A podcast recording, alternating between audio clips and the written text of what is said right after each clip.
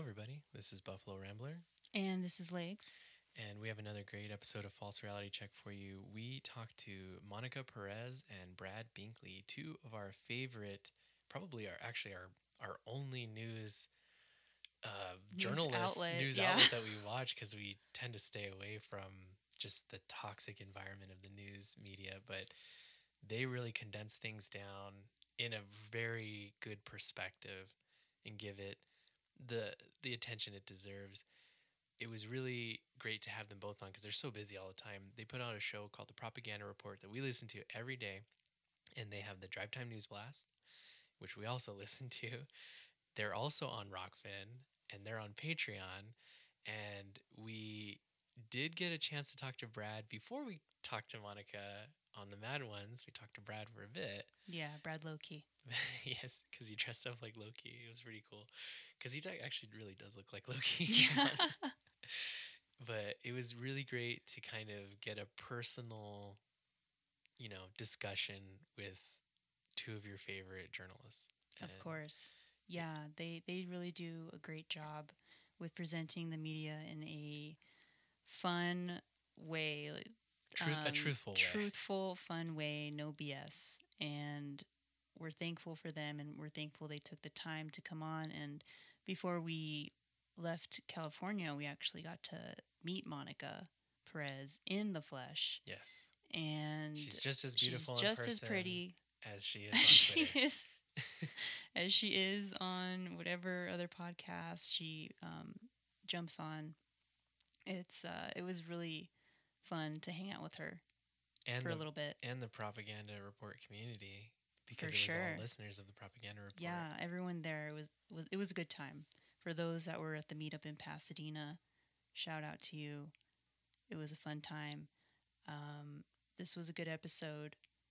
Monica, you know, she loves she loves talk. So she laid it on us, and I was just Let's go. absorbing in all of it.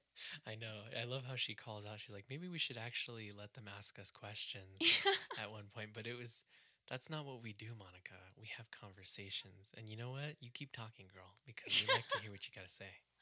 and Brad, of course, he he's always a riot whenever he jumps in to the conversation. He's Um, hilarious. Yeah.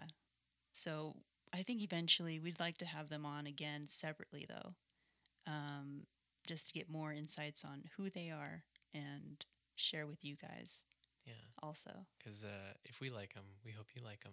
And you listen to their show because it's influenced us. For So sure. Go ahead and listen to Brad uh, Binkley and Monica Perez of the Propaganda Report. Enjoy. Hello. Hey. How you doing, Monica? Great. How you guys? Fantastic. Great now. I like your shirt. Thank you. I was a little worried that people would think it was a political statement, which it definitely isn't. I just I love Harvest and Harvest Moon, and I saw Neil Young at like British summertime, and they had these great T-shirts that were already like basically rags, which I love. And uh, so I was like, you know what? Everything doesn't have to be about politics. Plus, he's an asshole to boot, apparently. So like, it's even beyond just political. But his, those albums are great. Isn't that the terror? It's like the worst when your favorite musician comes out and just turns out to be like an asshole or totally with what's going on right now. I know. I know. And I was raised like that. My father loved Harry Belafonte, loved him. I used to lip sync when I was a kid. I'd make my father a really cheap rot gut whiskey sour and I would lip sync to There's a Hole in the Bucket. It was really funny. And after a while, he was just like, he's a pinko. I can't like him anymore. Like, yeah, my father like definitely had that. Like, he just could not see past uh, the politics of it. And I learned from an early age, like, boy, if you can't enjoy the art of a pinko, you're not going to get much art. so, They're they're all pinkos. yeah, they're all pinkos. And I mean, I, I can't even stand those expressions. Of people like, it's a communist. This person's a communist. I was like, you know what? It's we're so beyond that. Like, I wish I, I would take a communist at this point. Like Sweden, like Sweden, Sweden socialists. I'm like, I wish Sweden was so they everything's fascist now. And I mean, for the record, I'm kidding about like the communist thing, but to me, it makes no difference what color my totalitarians wear. so true. It's okay. I think uh, communism has been here for a while. It's just Yeah.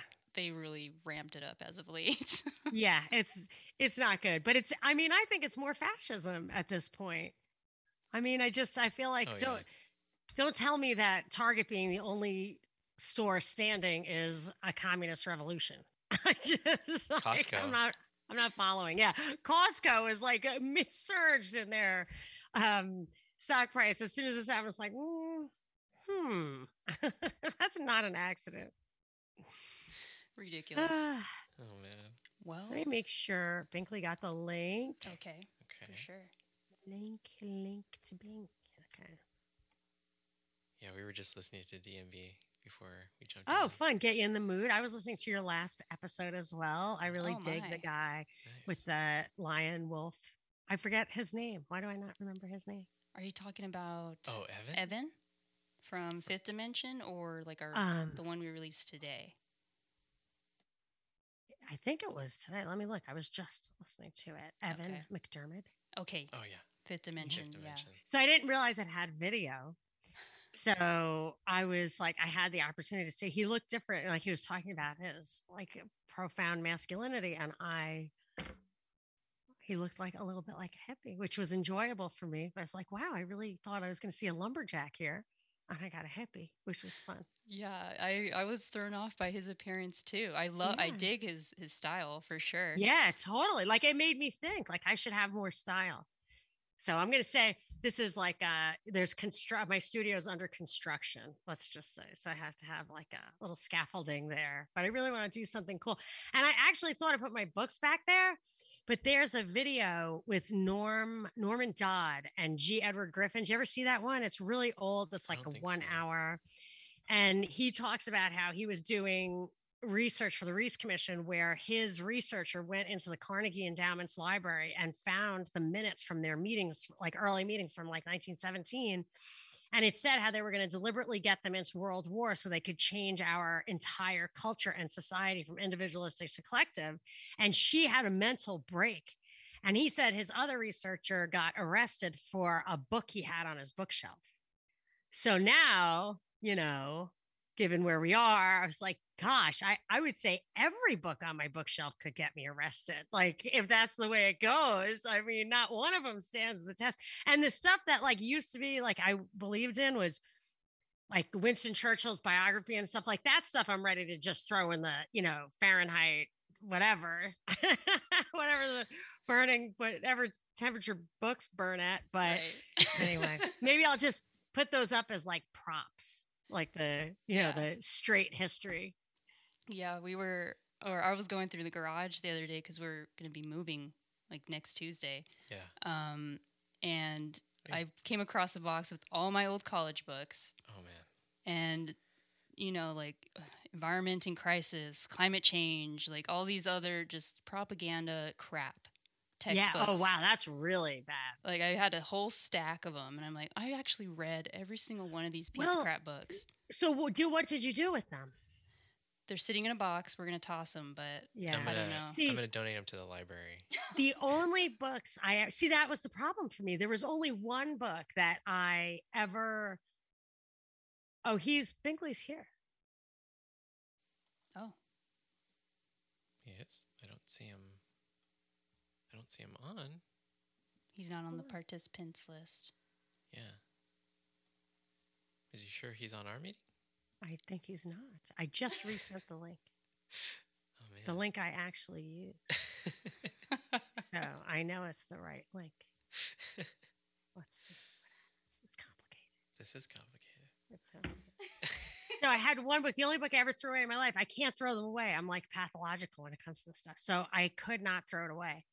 And it was a book, I forget what it was, but it was supposed to be like a book that told the real truth about something, but it was disinformation. And I was like, that is dangerous. Like, I don't mind like the straight history, which everybody knows is bullshit, or you're just a normie, or like the conspiracy stuff, that's totally fine. But when it tries to explain, I don't know what it was, maybe the assassination of Yitzhak Rabin. I don't know what the hell it was, but it was something I was just like, now that is dangerous. Like a false conspiracy theory. Like I have no tolerance for that whatsoever. So I couldn't, but I, I, so I threw it away because I wouldn't give it away because you don't want it in the libraries. That's the problem. Exactly. Yeah. So I'm like keeping, I'm keeping the public safe from all the mainstream history books that I have on one side of my shelf, but I really think I should use them as props. Like, like, what do you mean? No, that's what I, I, I adore Winston Churchill. He was totally right. Small price to pay. Yeah. You can use them as props or later when we run out of firewood Yes. and Yes, you need a fire. That's actually funny. That's that to me, like that isn't even a joke. It's like so either they're worth some money because the world is still like an economic machine, or it keeps me safe because we're in a totalitarian dictatorship, or shit hit the fan and uh, we got some firewood. exactly. Exactly. You could We use 'em- joke about the dogs, like, would you eat them if you had to? You know, they're like really expensive golden retrievers. Like they were rescued more or less. But like it's just like, you know, if you had to, right? And like I don't even think they would mind. But that I don't even know that I think that's a joke. The bunnies, like I'm definitely not joking with the bunnies. I'm just like, I almost think we should eat them now.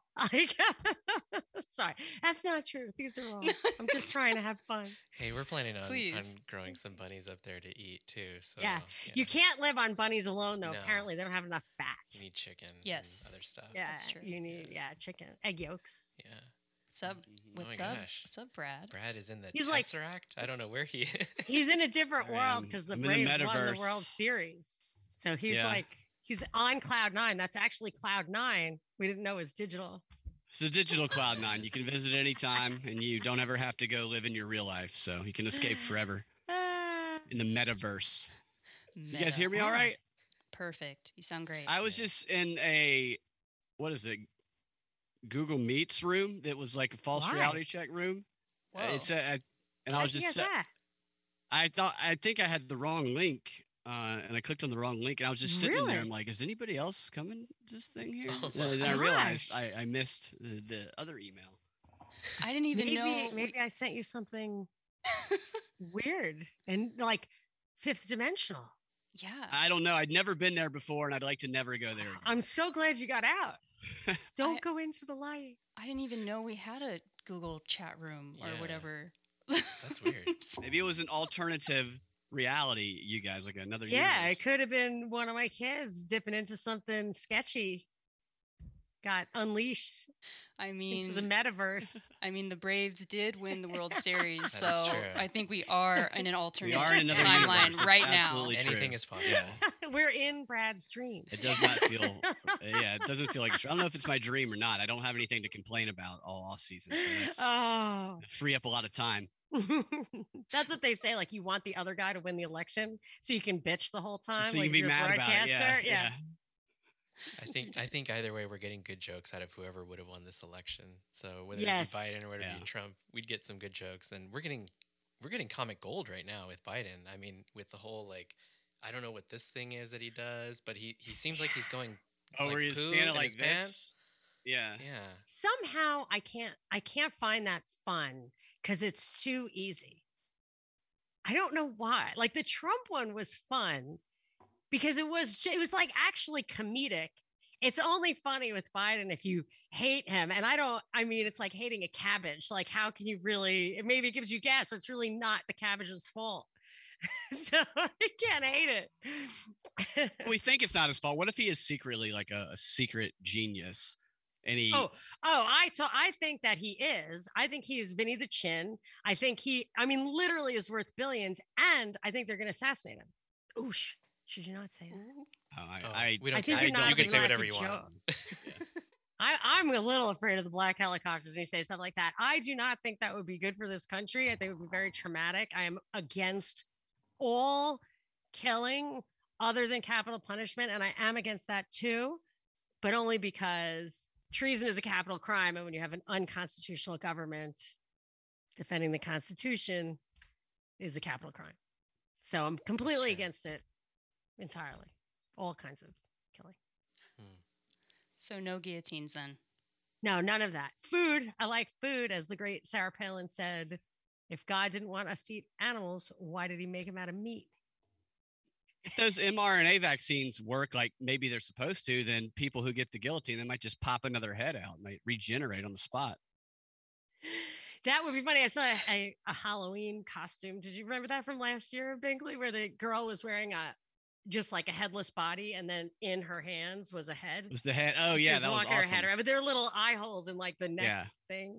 Did y'all see the picture? It was going around on Twitter of the little girl's costume, and there was like a Biden head that they kind of built on her next to her, and it was like sniffing her, and she had a shirt that said like "Please stop sniffing me" or I s- something like I that. saw that. That was hilarious. Oh my god. That and is she funny. and she did the face where she's like like Yeah, that. Yeah. yeah. It was it was perfect. Oh man. Yeah, I did. I didn't catch that, but I did catch a video of someone putting. I get. It looks like an it robotic statue or whatever moving, and they put like a face mask of Biden on there, and it was like you know free candy or something, and it's all creepy and yeah. I mean, what do you guys think? Do you think he's for reals, or I mean, you think he's a doddering idiot? You know, he just he dresses so nicely and he's so fit. Like that's not easy to achieve when you're doddering.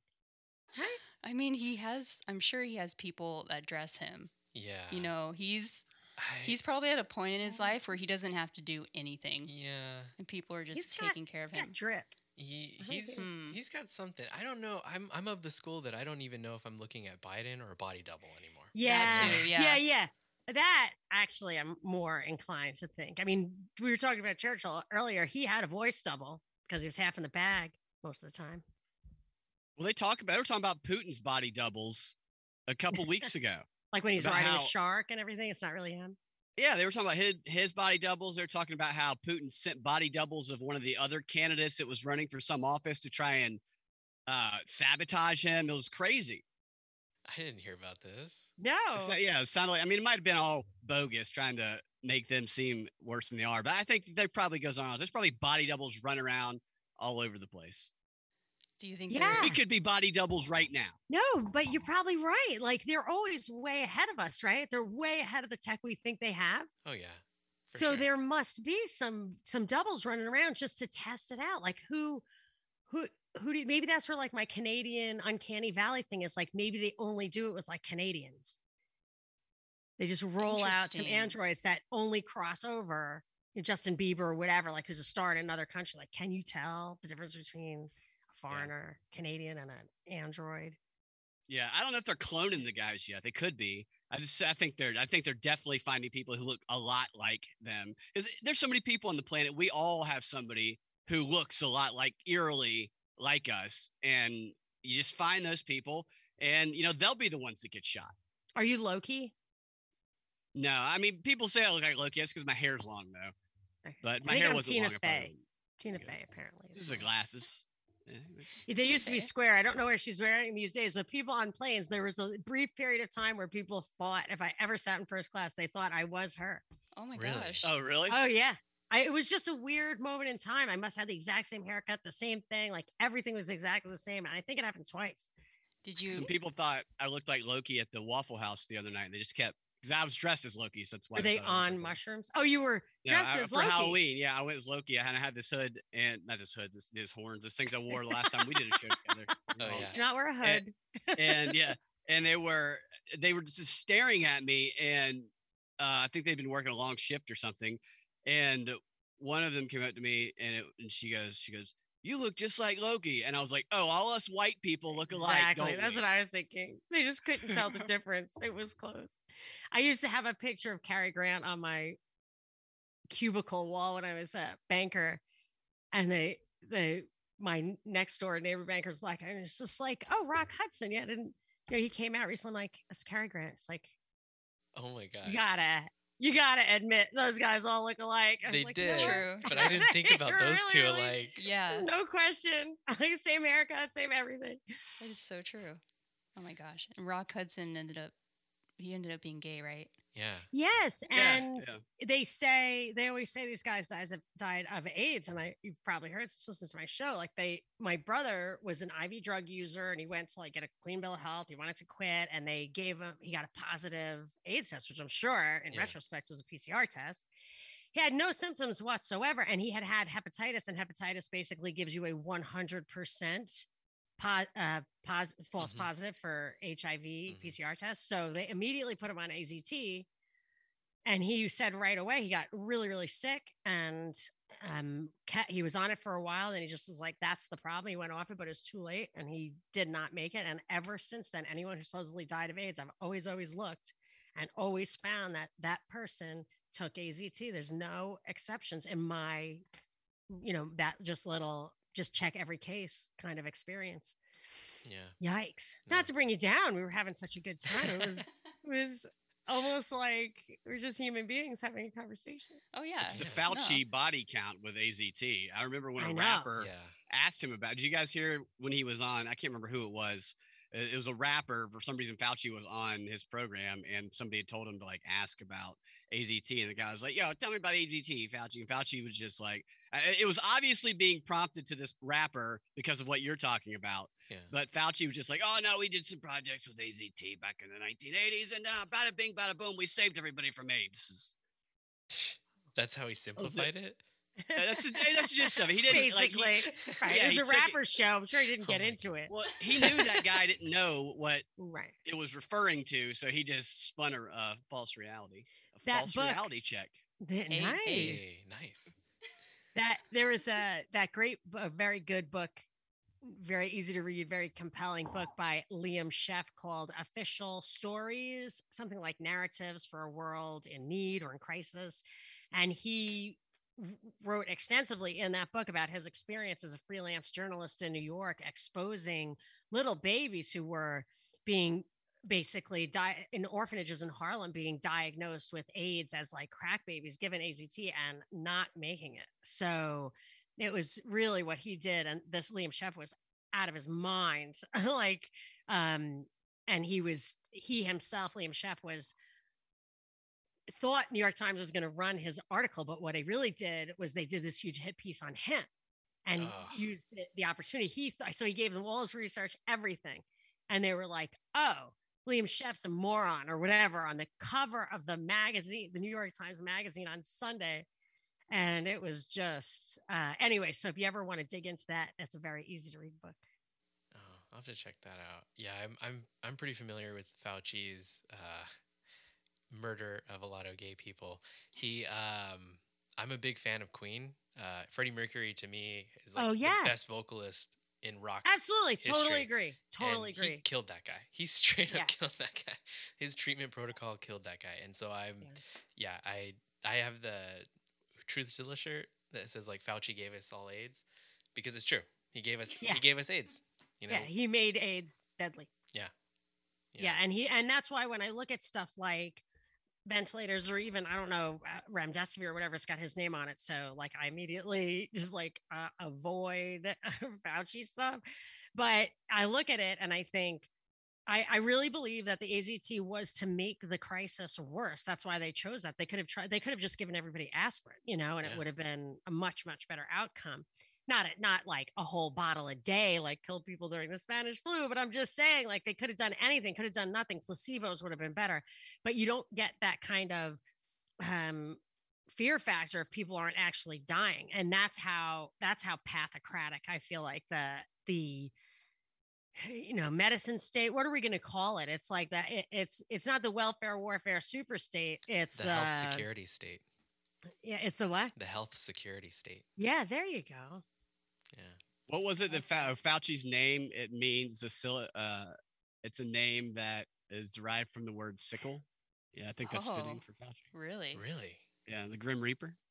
Oh Fauci. man, that's I was I would just think of like Faustian, like like with his yes name. totally dr Oh, for sure. faustus Mm, that's weird. He's I feel like he's been in so many pictures with like Rockefellers and like Bill Gates obviously. Like they're all buddies, but they act like they're not.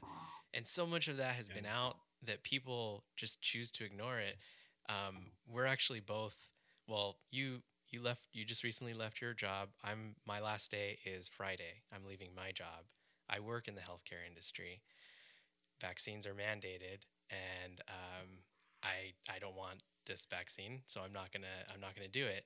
And everybody that I know of at work listens to Fa- they quote Fauci like crazy. Oh, but Fauci didn't as say it, Binkley points out he's not even a doctor i mean he's a doctor but he's an admin guy Yeah. I mean, he's definitely a talking head. He doesn't, he's not sitting there in the lab. But did you resign or are you going to let them frog march you out of there? Because really, it might be better if you do. I mean, I thought about it and I wasn't happy where I was at this point and I'm trying to live my life. If it's not like a hell yes, then don't do it. And I'm at this point where that job was just soul sucking and I saw this as a good opportunity to just get out and resign. I didn't want them to string me along until December 8th when I knew they were going to put me on unpaid leave for not being vaccinated. Yeah. and I'm they- not a big fan of the brain damage of that kind of stuff either. Just save yourself. How I found freedom in an unfree world, very Harry Browne, which I used to not like. And I think maybe that's how we got into this situation in the first place. Is like, you know what? I'm just going to keep a low profile. But now I feel like we're past the point of no return. And the only thing we can do is try to stay alive in the niches, you know, Yeah, Yeah. I think so. come back when the whole thing collapses. I wonder what's going to happen on December 8th. It's they've been building up this date for a little while now, and there is this pushback. They're trying to negotiate with some of these federal contractors too. They're telling I love we talked about this on the show today, but Mhm. it's this idea of okay, okay, the White House saying, okay, you don't have to fire your employees. Here's what you can do instead. You can give them counseling where you tell them the virtues of the vaccine and the consequences of not taking it. So you can, can- indoctrinate them. Rake them over the coals. I know someone Yeah. who just literally raked over the coals and just like came home like I, I, I, I, I you know, I'm sure I'll they'll sit never there and listen to that. And, like it's they don't even give a. Yeah. Right. So how long does this have to take? What if after two weeks the indoctrination doesn't take? Do you do you start with the waterboarding? What's the next step after this? Yeah, they were already Crazy. doing that at my job. I had to watch a 20 minute video that they made, they produced. They must have spent a, at least Wow. a million dollars on this thing, Wow. talking to like professionals and doctors about how safe and effective this is, and you won't end up in the hospital, which is a lie, and you can't spread it, which is a lie, and I mean, uh, that like- is a total like even Yeah. their own stories. It's if you dig in it, you can find. exactly, yeah. So They- Did yeah. it have like race in the beginning and climate at the end? Like, did it? It- did well, it the- just the- have the whole. the woman who presented it was a was a bald British African uh, of descent woman. Uh, I was gonna say African American, American, African American, African English person, black that black English person. but yeah, Right. she she had you know had a very authoritative. I have a very authoritative voice and that kind of thing. And I don't even know who she was. She she was some kind of PhD in something. But I don't care about PhDs and I don't care about any of that Right. stuff. You're not going to convince me to take this. PhDs are a little over the top. I mean, you can really get a PhD in anything. As a matter of fact, I have a JD. Like the D stands for doctorate. So Yeah. yeah. like, I'm Dr. Monica. yeah, with I mean, it's deepfakes, just they're going to be able to create the perfect authoritative source that meets all those check boxes that they need to meet and delivers the material well. Like Stacey Abrams is a good one, but her delivery is not as as sharp as it should be to certain audiences. They'll just be able to create that digital social justice virtue authoritative source. like Yeah. level up on the created person. Like she's a Mm-hmm. prototype, but we need she's like a beta of herself. But Yeah. her new like surrogate self is gonna have like a better sense of humor. It's going to be amazing. a Yeah. little more charming. Maybe Yeah. it's like Oprah on the cover of Oprah, where sometimes it's skinny and some, you know, depending on the audience. Yeah, that's weird. Yeah. like Obama used like on some magazines, he would be darker complected, and every once in a while he'd have gray hair. That's so true. true. That's Oh so true. Have you guys been to thispersondoesn'texist.com and check and check that out? Yeah, I've seen Oh, that. That's Yeah. crazy. Those people, is. none of those people are real people, and it makes you think like how many of these authoritative sources Yeah. are just that? They're just some AI talking face that they created. Oprah's probably not even real. Yeah, Oprah's probably not and even he, real. yeah, and maybe they have. Remember that Star Trek where they had like the Nazi guy was just wasn't even alive He anymore. was, yeah. yeah, I And wonder. he's running the country. They're running the country through like a, a tape deck or something like that. And then on the other side, there are people who I actually don't think are dead, like McAfee. I don't think sure. McAfee's dead. Who else do you don't think is dead? Um, I think that they put that picture of Jeffrey Epstein's corpse out, and it looked pretty corpsey. Now, I guess they can do anything now with digital, but I don't know. And I feel like they put them out there just to kind of put a nail in the coffin, so to Mhm. speak. I don't know. So I don't think he's not dead. I, I mean, what do I know? But McAfee, I really don't think he's dead. Do you see the picture? Well, I say pictures. The dr- newest drawings of Ghislaine Maxwell. No, no. I haven't. Yeah. They've what's the released some more courthouse draw. The story goes that she it was forced to crawl to the transport that took her to the on her The hands and knees. Yeah, it took her to the that she transported into the into the courtroom, and I, I clicked on it. I'm like, oh, maybe some images, and it's like four or five different drawings of her from the sketch artist. We still have not seen an actual photo of her. Yeah. Yeah, she's probably not even real. Okay. I I thought she was dead there for a while, and I was reading about her father, Robert Maxwell, was Mhm. like a real Mossad guy. He stole PROMIS software from the U.S., which stole it from the guy who made it, and gave it to Israel, who put the back doors in for Israel, and I think the U.S. also put. It was like really spy versus spy, and then he died by falling off his boat, and I always thought, well, they must have assassinated him, and then like, duh, it's like or not. Yeah. you know, or not. So I don't know how they take care of their own because you got to think like Biden, he must know how they rub people out. Like he must know. Oh yeah. You know, like I think of JFK and Ronald Reagan, they had their deep state history. So Biden's as deep state as they get. He must know you get rubbed out once in a while. Some guys have to survive, or you couldn't get somebody like Biden to keep his mouth shut the whole time, right? So I mean, he's he's I think he's got just billions Yeah. ferreted away. And uh so I just I feel like if they killed if they kill Ghislaine, if they kill Epstein, if they kill Robert Maxwell, then who's the next guy who's going to be like, oh, they won't kill me? So that's why I think in Syria, Assad wouldn't give up because he's like, well, look what happened to Gaddafi. He cooperated. Look what happened to Hussein. He cooperated. Like, I'm just a doctor. I would totally rather just buy, sell out. You know, I mean, obviously, I lived in London most of my life. I don't care. Whatever, take whatever you want. But he's like, but then they'll just kill me. So I got to fight. It's like, give Putin a call. Not exactly my style, but what are you going to do? For sure. Yeah, I, I wanted to ask you guys in terms of media outlets and not the mainstream media, are there any news outlets that are not a psyop? Like, is there anything safe out there? Yeah. Who do you trust if you do trust anyone? I'm going to write. I'll let Binkley go first so I can. I think there are some that aren't a psyop, but I think the national, the mainstream is captured one way or another. That doesn't mean that everything they say is going to be false. They have to say a lot of things that are true in order to be believable, for the lies to be plausible and believable. And a lot of the local newspapers have been kind of co opted through these Google News initiatives and Facebook News initiatives. Like the AJC basically just reprints what CNN, the AJC in Atlanta, just reprints what CNN does at this point. It's completely biased, doesn't give any actual real news anymore. And I think there's, I think the main newspapers in most cities are like that. And I think the smaller ones, some of the small counties and small cities, probably you're probably going to have a better chance of finding actual uh, unbiased news there. Sometimes I, I'll search like more local newspapers online just to see if I can find anything different from this, you know, just the same story that we're hearing across the board. And I don't think that everybody that's involved in all the news organizations is necessarily knows they're in a psyop or or is is intentionally. I think a lot of them are, but I think that they're subject to the influence of it, even though Mockingbird used to be that the CIA, you know, would would they went into the uh, news organizations and you know influence them without them being aware of it. Now it's just like every panel discussion CNN has. It's like, "Hi, I'm Brian Stelter, and here are four former CIA agents," and that's just open Mockingbird. So I have a couple of answers. Uh, similarly, one uh, uh, when Binkley said this. What I used to do, I haven't done it lately, but what I used to do is I would go to like there's this worldwide international newspaper website, and most of the local newspapers are in foreign languages, obviously, but you could get ones that were in English, and and I would read the articles, then read the comments by the local people. But I'm talking like it's like a thousand newspapers, so some of them are pretty small. And that's what I realized what happened with Ebola. Like the people in the comments were like, they caught somebody putting formaldehyde in the well water. Like, look up what happens when you drink formaldehyde. Like, you bleed out your eyes. Like, hello. And that happened like three times. I said, oh, wow, that's why they have signs, billboards. Ebola is real. Like, obviously. And I just pulled that out of like a comment section. I would never even have thought of that. I didn't even think of that. And I used to love RT.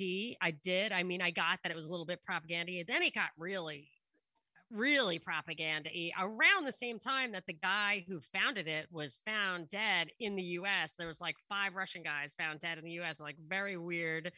So where if you were Putin assassinating people, where would you do it in the US, right? But if you were the US, you want to make it look like Putin did it, where would you do it like the US? So there's no I couldn't get any closer to the truth on that.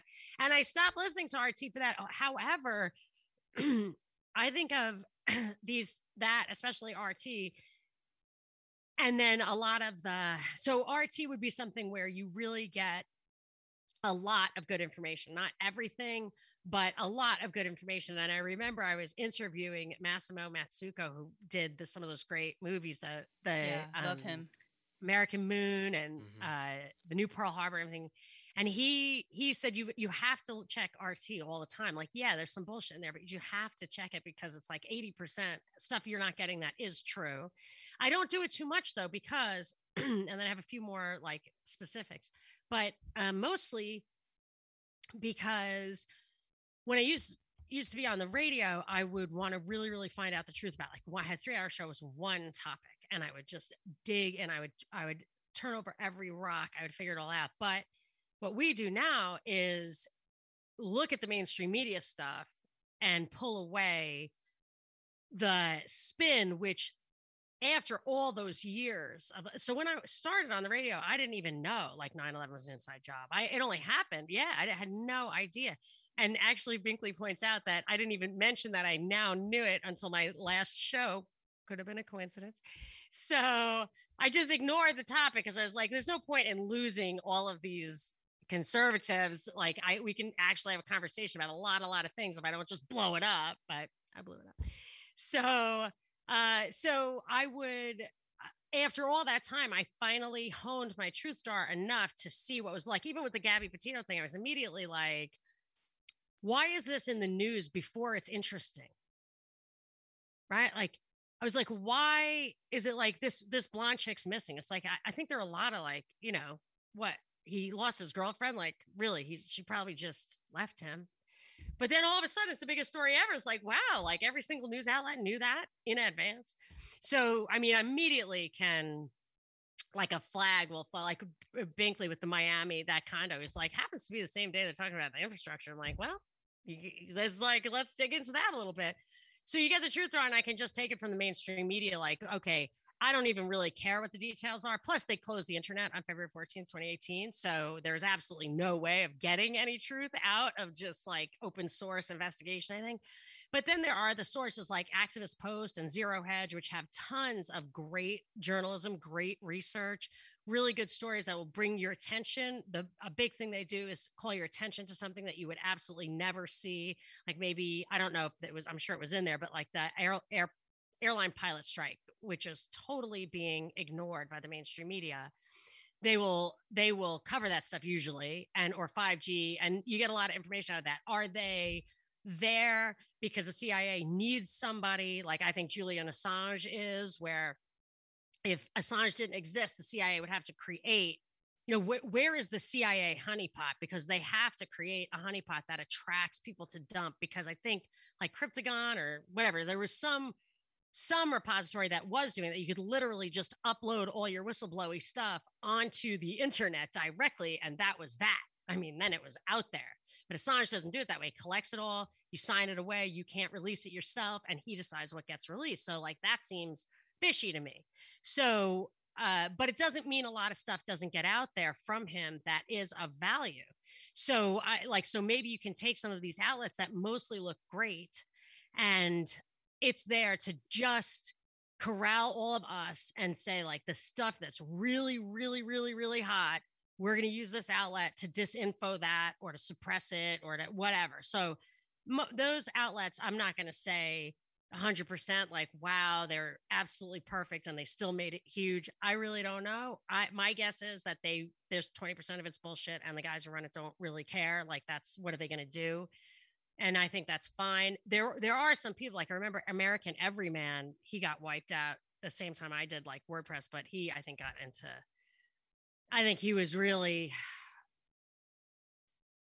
set back, but he used to have the best truth star. I think he's nomadic everyman now, and he doesn't like cover every single thing. But I just always liked him. And there's a fellow podcaster, the Grimerica guys. I always find, you know, they really they really have insights that I just like to plug into once in a while. I don't have time because I do like the long form stuff. I really can't. And it keeps me from thinking through things myself because their conversations are like often would satisfy me. So I wouldn't like puzzle over to like, they're on it, they're on it, they're on it. So I can't really listen to it that much, but I feel like there you get some real, you know, there are a lot, a lot of podcasts like that, but that's just happens to be one I, I just think, you know, it's from a different perspective, a different country even, but you, you know, and it's, they're not like your knee jerk, this, uh, you know, Biden's a puppet or a critical race theory or whatever. It's just more more thoughtful. So I, I get a lot of stuff out of people who I think are really organic and authentic, but I, ha- I have to kind of avoid it. Otherwise, I can't come up with my own thoughts. As a very Sharyl Attkisson. answer. I like Sharyl Attkisson too. She, she does a lot of good work in compiling list of you know vaccine concerns that people are having. She keeps it Mm. updated pretty uh, pretty frequently, and she al- she always cites the studies it comes from, and she points out when.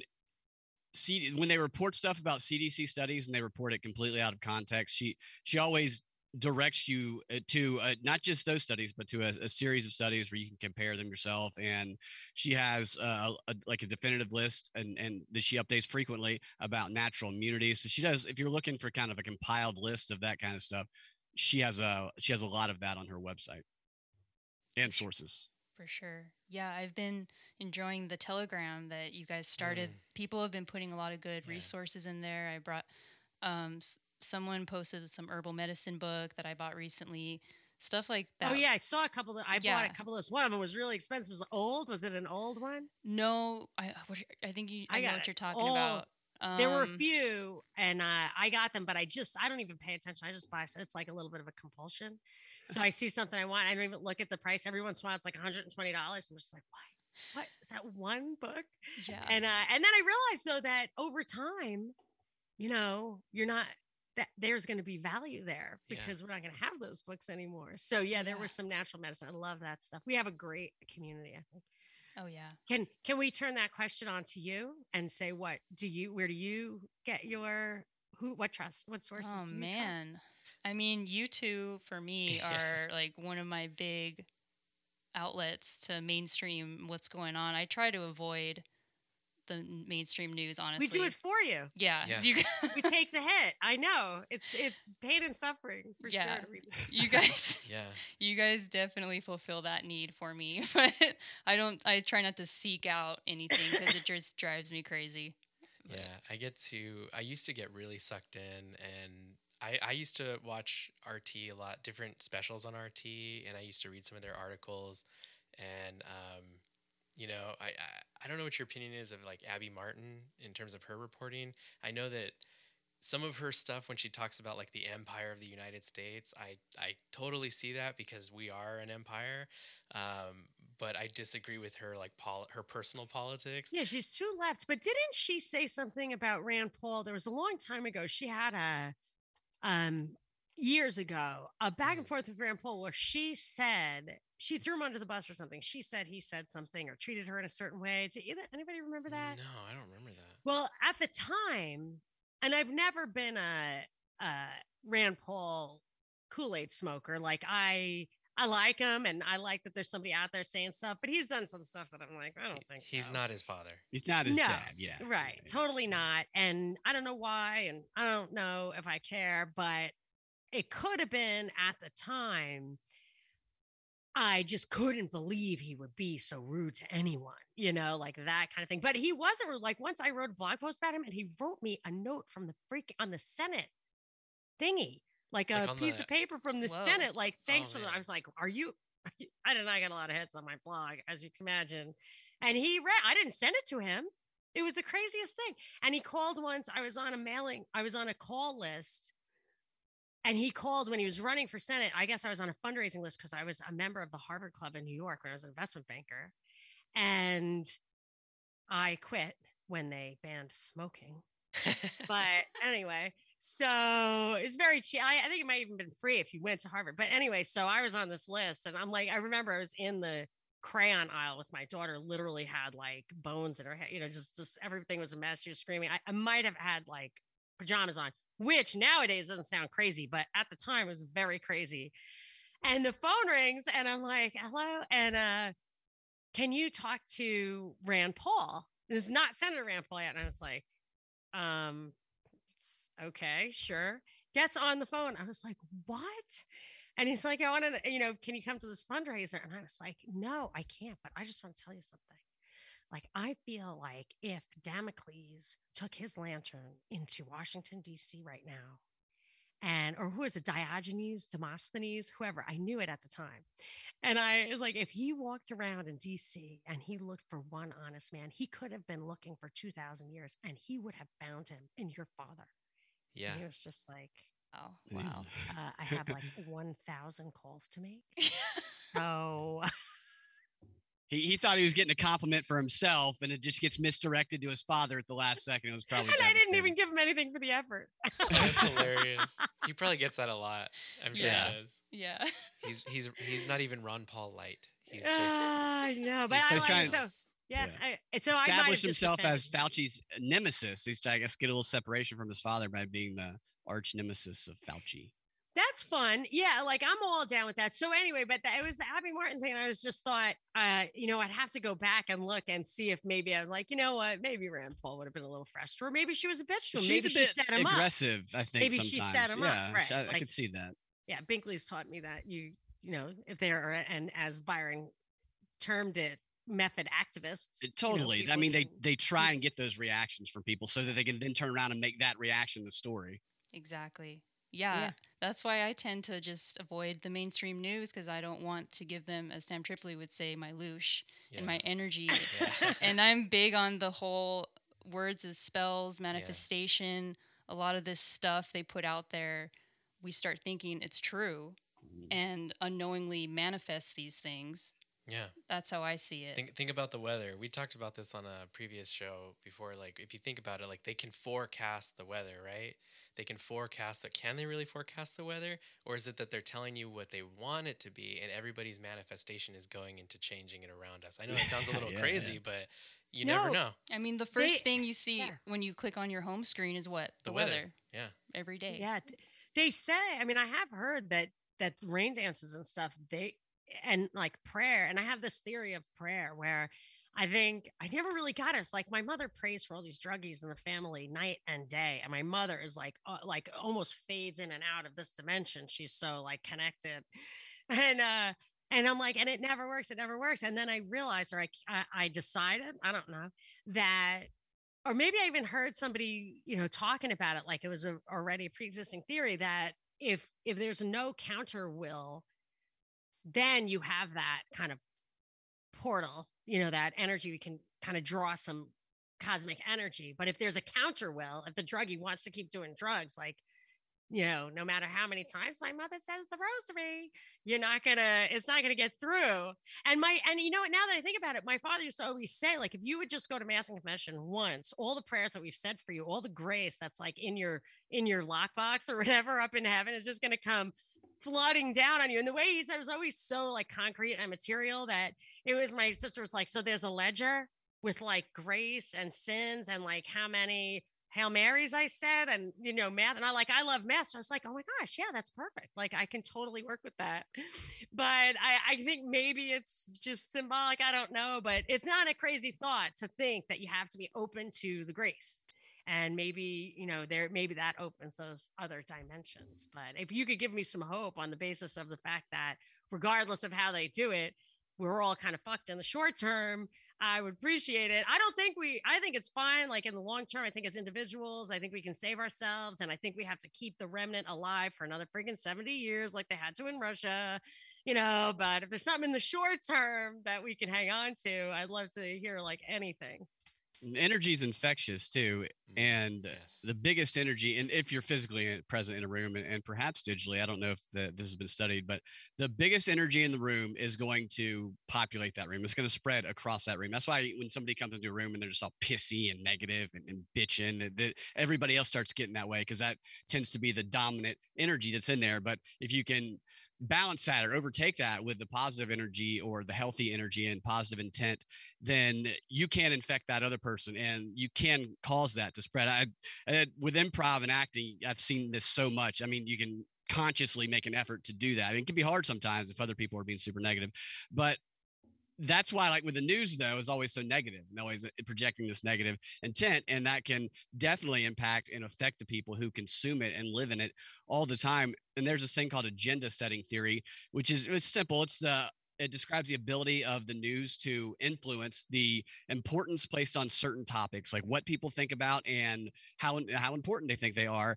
So that's why, like, we see these news stories about you know the Dreamers and whatever. One minute everybody's like the Dreamers, the Dreamers. The next minute it's like, who the fuck are the Dreamers? oh yeah, that's what I cared about a couple weeks ago because the news told me to. So it totally is so much control by getting everybody locked in to the the digital world. So I think it's good to take news breaks and to stay away from it from time to time because the more it is repeated, it can create these like nodes in our brain that just get in our unconscious mind and we think it's real. Yeah. I mean, that's like a as a conscious effort to do that that has been described by George Lakoff and other linguistics when talking about how the news can actually affect the nodes in your brain. Hmm. It's And, crazy. and really, we lost you, Monica. She like faded away. oh, sorry. Yeah. that, that double mute thing, I shouldn't do it, but it's when the dogs are in the room, I try to be polite. So, uh, but yeah, they they what they really want from you is behavior and support for policies. So, if they can make it real in your head, they get what they want. Like they don't. So, my favorite reference these days, since they did find the substitute for war, the report from Iron Mountain, they talk about how they would study how many people had to die to change the policy. But if you if they could have written it, how many people do the population need to think died to change the policy? So it's really and and now that we're in a virtual world, or we're hmm. about we're on the precipice of a really virtual world, I I think it's I mean I just I, I almost feel like it's a loss of humanity. There must be some connection between this entry into the virtual world and the GMO humans they're creating. There has to be a connection there Mm. you know between 5g the metaverse and and those whatever they put in and the people who who were co- mostly coerced so like the people who were tricked really into getting that under their skin like there has to be a connection. It's all happening at once and those are physical you know those are changes in the reality. That's not just like crashing the stock market. Those are Yeah. changes in reality. Yeah, another big change I've noticed lately, and I don't know if you guys have noticed in your areas, is the amount of warehouses that have been popping up. I know with my job, Amazon warehouses have been popping up in like the Inland Empire, um, and it seems like they're shifting or preparing this shift to Keep everybody. keep home. everyone home and just buy online, not Mhm. going to the store anymore. Um, yeah, it's definitely they're preparing for something. Yeah, and and of course, like the vaccine mandates and stuff, where you can't even go to a restaurant, whatever. Like you have to get your mind around never going out again. And I thought of that. I was like, thought of that. I was like, okay, it must be like what you think about these idiots, the old people who don't realize that they're going to die either way. But like, I assumed that when you get old, you start thinking about dying. Like, I mean, I just figured that's what happened, but apparently not around here. Like, get away. I'm going to live forever if you don't breathe on me. So I just, I feel like when you look at it, that when they, if you think of how I, the way I think about how one might prepare for death, like you have to do two things. You have to like think about if there's a next step and prepare for that. But more important, you have to let go of what is here. And actually, a, a patron messaged me out of nowhere, like not connecting at all to that. That's where my head was, just out of nowhere. Sent me a sermon on YouTube, like an hour. And I'm Catholic. So we're practicing Catholic is it's in some ways it's a superstition. Like they teach you like you can't be anything else. And I just, you know, so I don't and I never listen to Protestant stuff, nothing like that. I never listen to anything. It's just really like if I go to church, I keep my nose clean, like that's good enough, right? So hedge my bets. So anyway, so they send me this sermon, and I would never normally do but I love this gal, so I listened to it. And it, oh, and the heading was "Don't love the world, do not love the world." And I had just come to the realization that the reason I was like bummed this was just a couple months ago. Like I had like a moment of you know grief, and I was like, oh, it's because I have come to love the world. So I was raised as kind of like a poor kid and I hated everything. I was like miserable. and then, you know, there aren't 11 people in my house right now. Like I could have my own space and read a book and have a nice evening. And I started to love the world.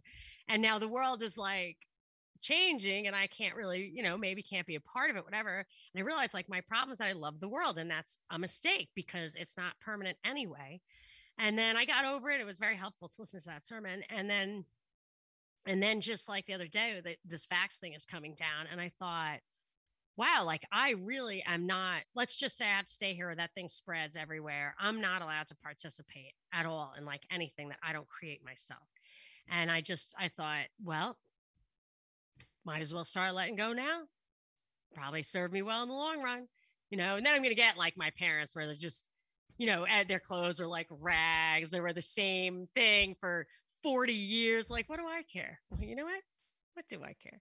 But I feel I feel like that's where you just got to let go, and that's part of the process. That's probably a good thing.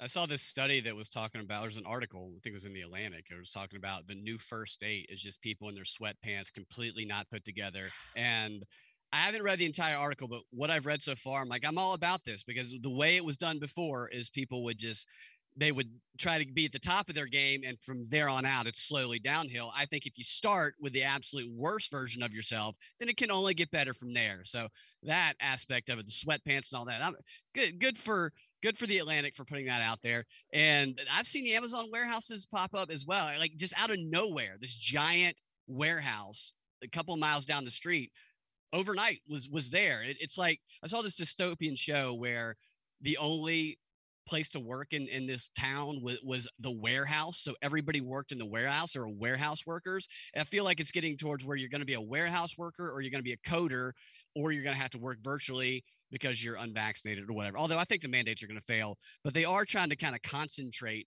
the the workforce in jeff bezos and some of these other really rich people's hands. Yeah. Where did you guys work? I meant to ask you that a moment ago if you don't mind.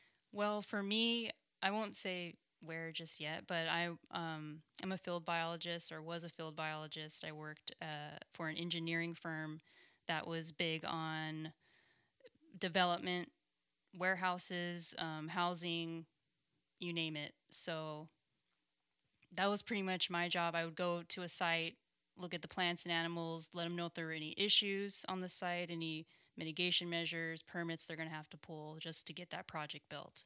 And some of the areas that I was going to was like pretty nice, pristine habitat, you know, Joshua trees, just pretty areas. And I, I got tired of just destroying nature. I just, I have a big connect, for me, I have a big connection with nature. And as I've grown in, in my spirituality, I just like, I can't be doing this. You know, I can't be taking out nature and trying to stay connected to God, source, whatever you want to call it. Yeah. Yeah. What what is this uh synthetic? Sorry, Buffalo. No worries. I just want no to worries. squeeze this in. What is the synthetic biology? This do you have any particular as a professional insight into this fourth industrial revolution, which is supposed to blur the lines between biology and technology? I mean, obviously the stuff Binkley's been talking about is a big part of that, but I mean they it, it can I'm sure it has to do with actually manipulating biological organisms like this uh, mRNA stuff and yeah. No, I in terms of like the molecular biology stuff, I'm not I'm more on like the wildlife side it's of things. It's ironic that they would take you who dedicated your life to biology and what's the job? The job is to justify destroying it. Right. You know, to to placate the environmentalists, right? To, Yeah. to get Yeah. the regulations to look like they're and what you're really doing. I mean, Yeah, it was terrible. It's like let's let's go to this project site and take out these 500 Joshua trees.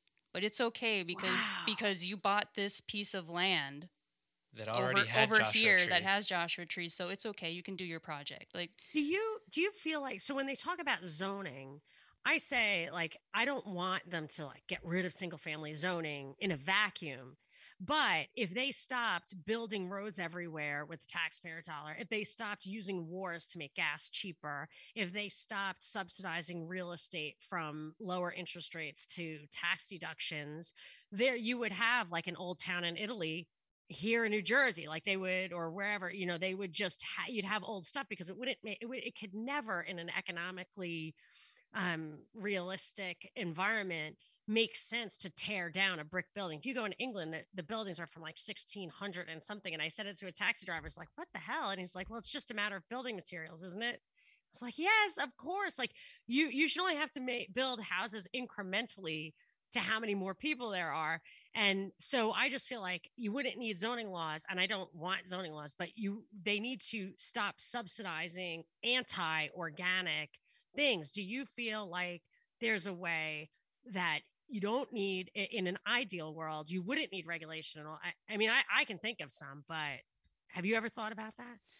No, I mean, I think we should be able to build wherever we want you know, and do yeah. do what you want. There shouldn't be regulations on anything.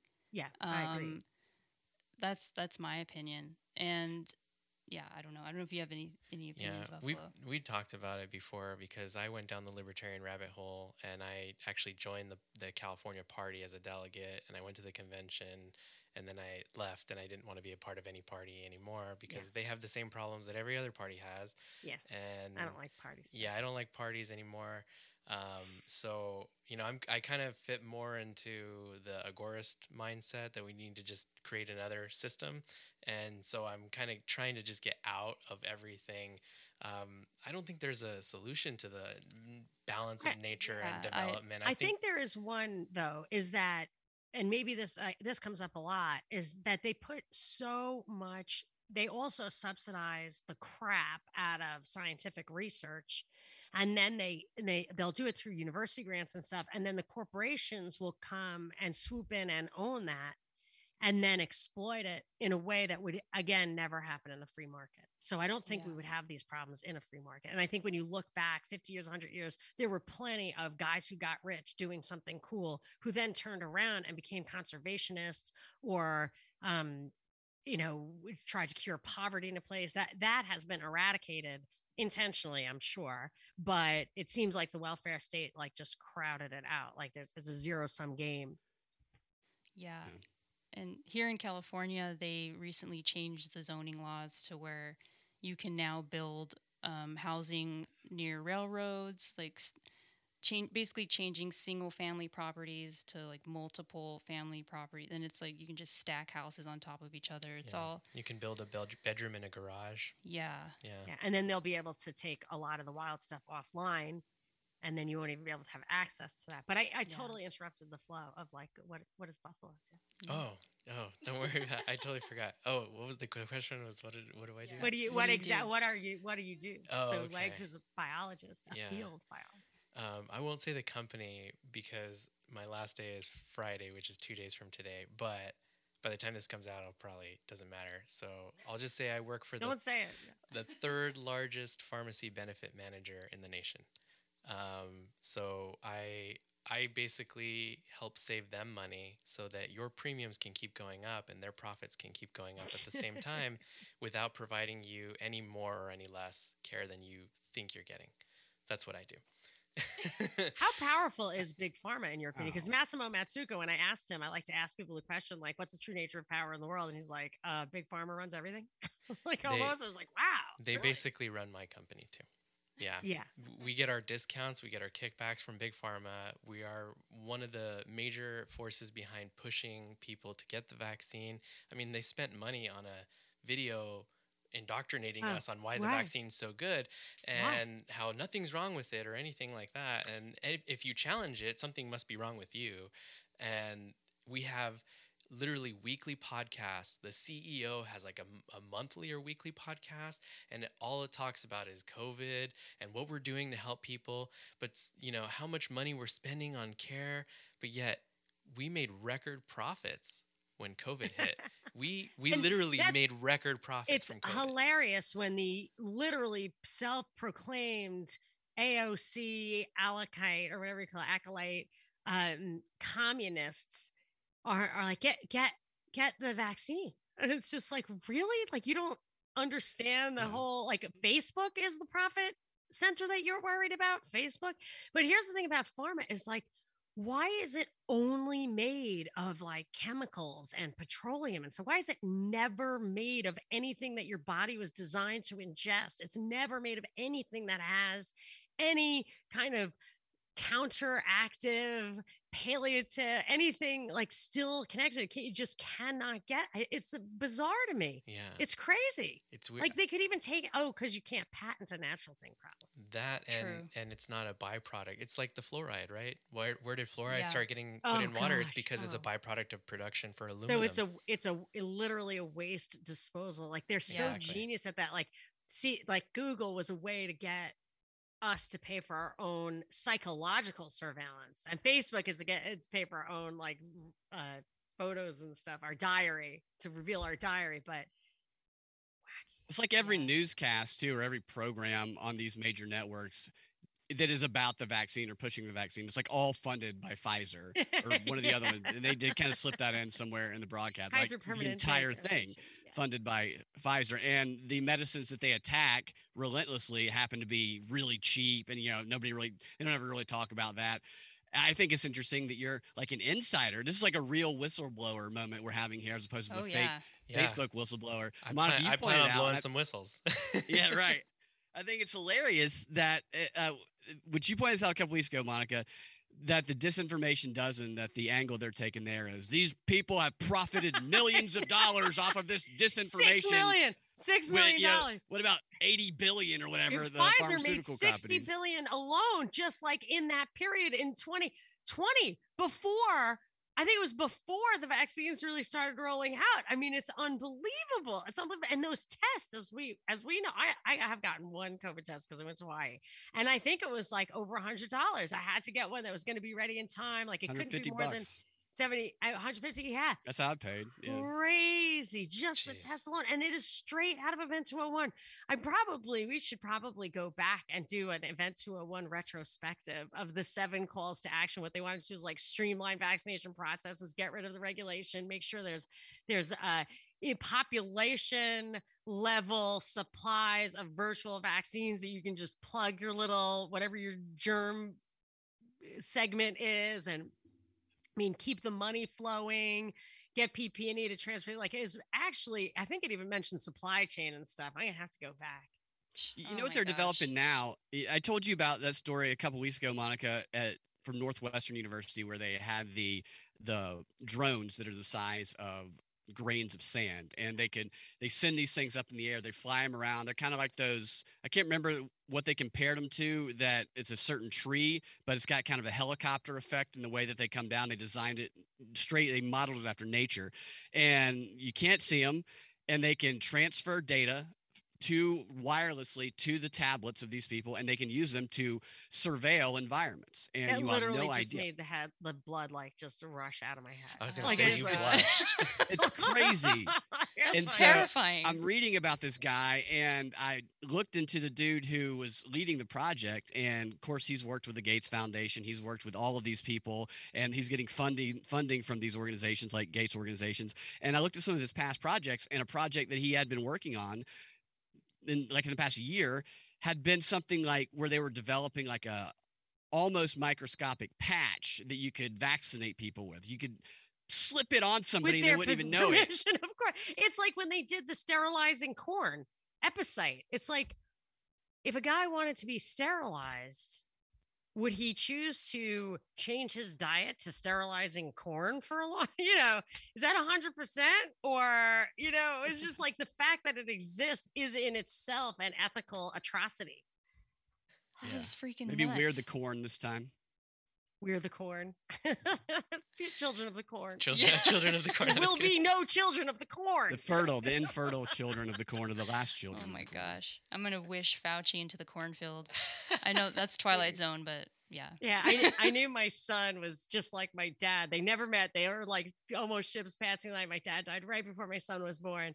But I, I actually looked at my phone and I was like, is my dad texting me from the grave? It was when Donald Rumsfeld died. And my son was like, boy, I'd like to be a fly on the wall, seeing what that guy's going through right now. Oh my gosh. He's getting what he deserves.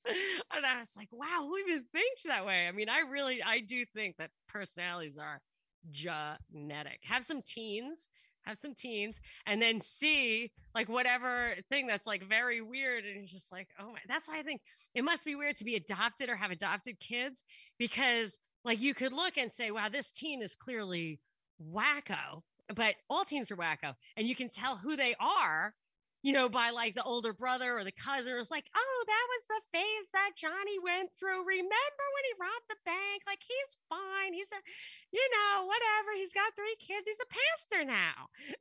In prison. He's a pastor in prison. but you just know, you just know, like the, the kids will grow up. But anyway, so my dad apparently is living in my son. Whatever. I believe it. I mean, Yeah. yeah. Oh we- yeah, actually, yeah, there it is possible. And I tell him once in a while, I'm just like, just ask grandpa. He'll get you through the day.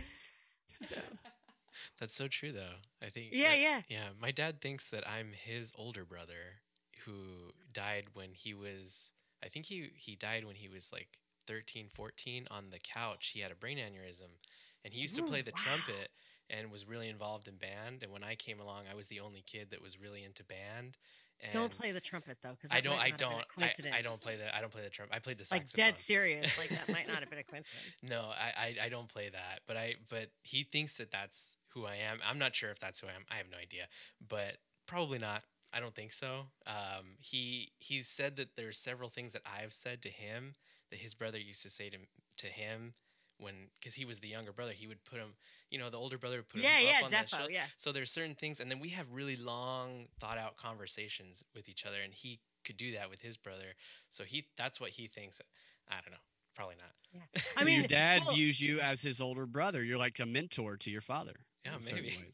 That'd That's interesting. that's interesting. But the, there's definitely a, you know, there's, you've got that idea that like genetics, I, I just said personalities, genetics, but they, even science who says that you're just, your brain is just a computer, or whatever, they, they, I, I, if I really understand this correctly, not only can they not explain consciousness, they can't acknowledge it because it can't be explained. no, it's true. Yeah.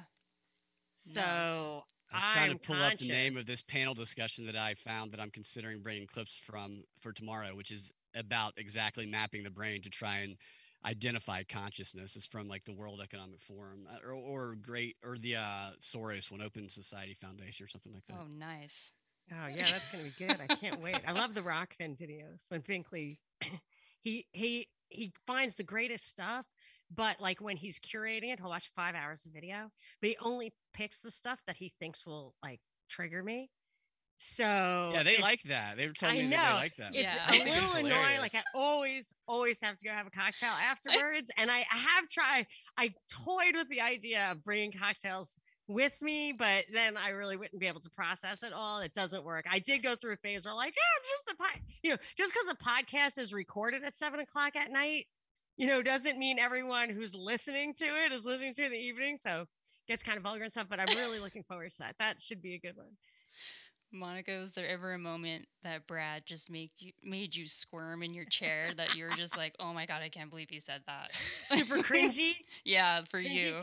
I, gosh, I can't. Brad, can you think of one?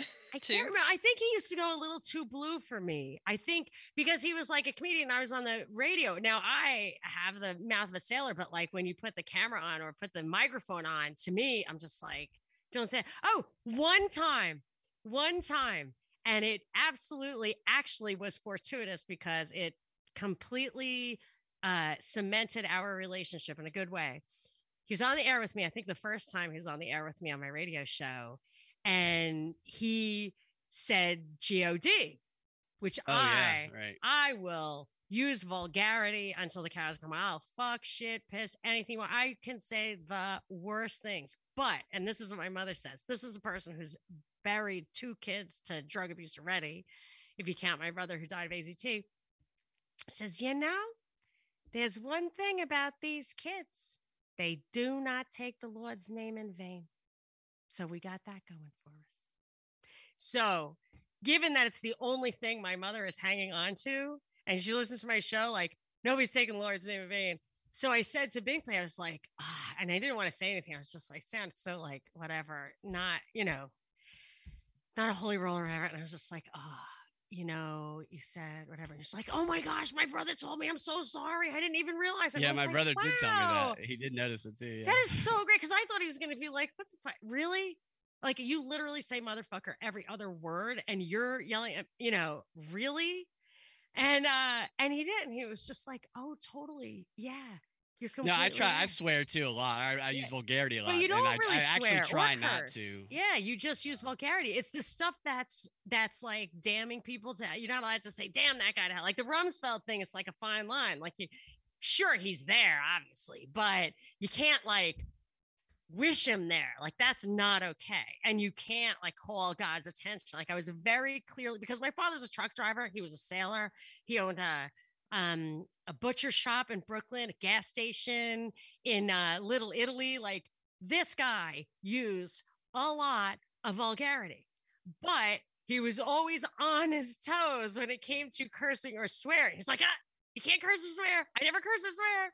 And uh, so I'm sensitive to that, but it was actually a good thing because then I realized that Binkley was, you know, had that level of sensibility that we could, we just had to get a little dance going about when, you know, when blue was too blue. But Yeah, I you know I thought I was gonna make her cringe a couple weeks ago, and she she she didn't. She she reacted surprisingly. She uh, she liked it uh, Uh, based on her reaction when I was I'm telling cringing about, now. when I was when I was telling about the first female weight trans weightlifter in the Olympics and the story about it, which is basically a dude with long hair who hasn't had the surgery and maybe has taken some hormones, and how she lost in the first round. She didn't move on to the second round at all because of the there's there's the moves you do. There's the there's like the cling and then there's the snatch. And I just thought it was ironic that the first female trans in the Olympics ever lost because of a failed snatch. See, because it's clever. That's funny to me because it's clever. I was pleasantly surprised with your Yeah. reaction. It was, Oh but my in my mind, if you're going to talk about that kind of stuff, the only thing I can visualize is the SNL All Drug Olympics, where the guy rips his arms off. and then it's like Kevin Nealon or whatever. It's like, or maybe it was Phil Hartman. It's like, I think it's Kevin Nealon. Like that. Oh, that's gonna hurt tomorrow. Like his arms are completely like shooting off. I even named a drink about it.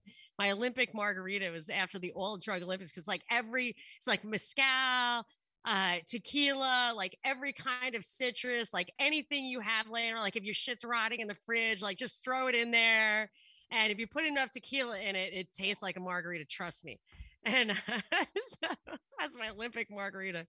These people. So I think that it's it's uh it's a great visual. I wasn't even visualizing. It was blood like snatch. spurting out of the, the character. Yeah. Yeah. Oh, I think Phil Hartman was the guy whose whose blood was spurting out in both directions. But it's one of those things when my kids were little, I'd play for them.